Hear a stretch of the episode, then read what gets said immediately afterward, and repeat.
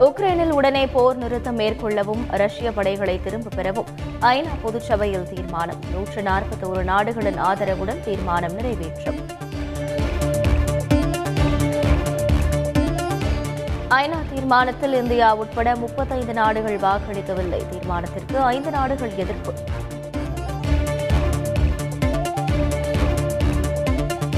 ரஷ்ய அதிபர் புதினுடன் பிரதமர் மோடி இரண்டாவது முறையாக தொலைபேசியில் பேச்சு. இந்தியர்களை பாதுகாப்பாக மீட்பது குறித்து பிரதமர் மோடி வலியுறுத்தல். இந்திய மாணவர்களை பணைய கைதிகளாக உக்ரைனிய படையினர் பிடித்து வைத்துள்ளனர். ரஷ்ய அதிபர் புதின் குற்றச்சாட்டு.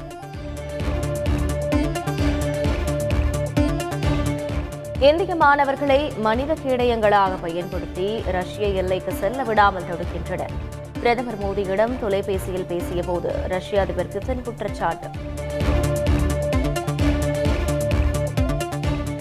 உக்ரைனில் இந்தியர் நவீன் மரணம் குறித்து உரிய விசாரணை நடத்தப்படும். இந்தியாவுக்கான ரஷ்ய தூதர் டெனிஸ் அலிபோவ் அறிவிப்பு. உக்ரைனில் கர்நாடக மாணவர் நவீன் உயிரிழந்ததற்கு நீட் தேர்வும் ஒரு காரணம். ஏழை மற்றும் நடுத்தர மாணவர்களின் மருத்துவ கனவை சிதைப்பதாகவும் கர்நாடக முன்னாள் முதல்வர் குமாரசாமி கருத்து. நீட் தேர்வு ரத்துக்கு மேலும் வலுவான காரணத்தை ஏற்படுத்தியுள்ளது உக்ரைன் சூழல். அனைவரும் இணைந்து நீட் எதிர்ப்பு போராட்டத்தில் வெல்வோம் என முதல்வர் ஸ்டாலின் அழைப்பு. உக்ரைனில் இருந்து பதினேழாயிரம் இந்தியர்கள் வெளியேற்றம். பதினைந்து விமானங்களில் மூன்றாயிரத்து முன்னூற்று ஐம்பத்தி இரண்டு பேர் மீட்கப்பட்டுள்ளதாக மத்திய வெளியுறவுத்துறை அமைச்சகம் தகவல். உக்ரைனில் இருந்து தமிழகம் வந்த மாணவர்களுக்கு வரவேற்பு. தமிழக அரசு செலவில் சொந்த ஊர்களுக்கு அனுப்பி வைப்பு.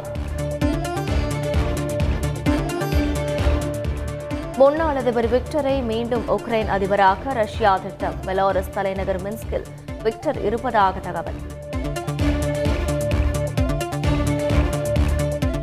மூன்றாம் உலகப் போர் உருவானால் பேரொழிவு ஏற்படும் என ரஷ்யா எச்சரிக்கை. உக்ரைன் அணு ஆயுதங்களை வாங்க அனுமதிக்க மாட்டோம் எனவும் ரஷ்ய வெளியுறவுத்துறை அமைச்சர் அறிவிப்பு. தமிழகத்தில் கொரோனா கட்டுப்பாடுகளை மேலும் தளர்த்தி முதலமைச்சர் ஸ்டாலின் அறிவிப்பு. சமுதாய கலாச்சார அரசியல் கூட்டங்களுக்கு விதிக்கப்பட்ட தடை நீக்கம்.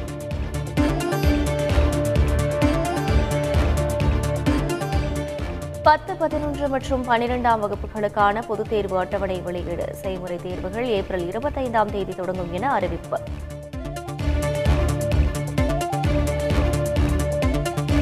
நகர்ப்புற தேர்தலில் வெற்றி பெற்ற உள்ளாட்சி பிரதிநிதிகள் பதவியேற்பு. நாளை மேயர் நகராட்சித் தலைவர் பேரூராட்சி தலைவர்களுக்கான மறைமுக தேர்தல்.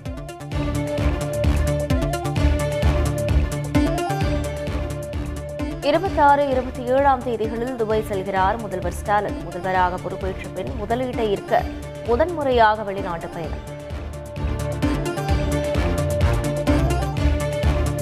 ஸ்மார்ட் முறைகேடு தொடர்பாக விசாரிக்க ஒரு நபர் ஆணையம் ஓய்வு பெற்ற ஐஏஎஸ் அதிகாரி ஜெயவிதார் தலைமையில் அமைத்தது தமிழக அரசு.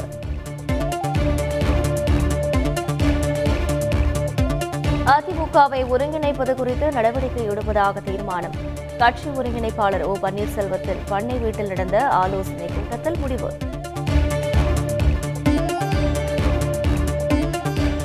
வேலை தேடி வருவோருக்கு கர்ம பூமியான தமிழகம். இந்திய இளைஞர்களால் உலகை ஆள முடிகிறது எனவும் மக்களவை சபாநாயகர் ஓம் பிர்லா பேச்சு.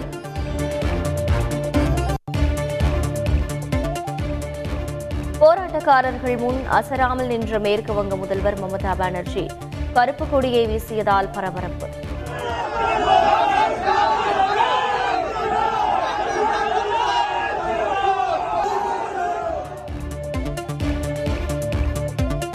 தமிழகம் முழுவதும் மயான கொள்ளை திருவிழா.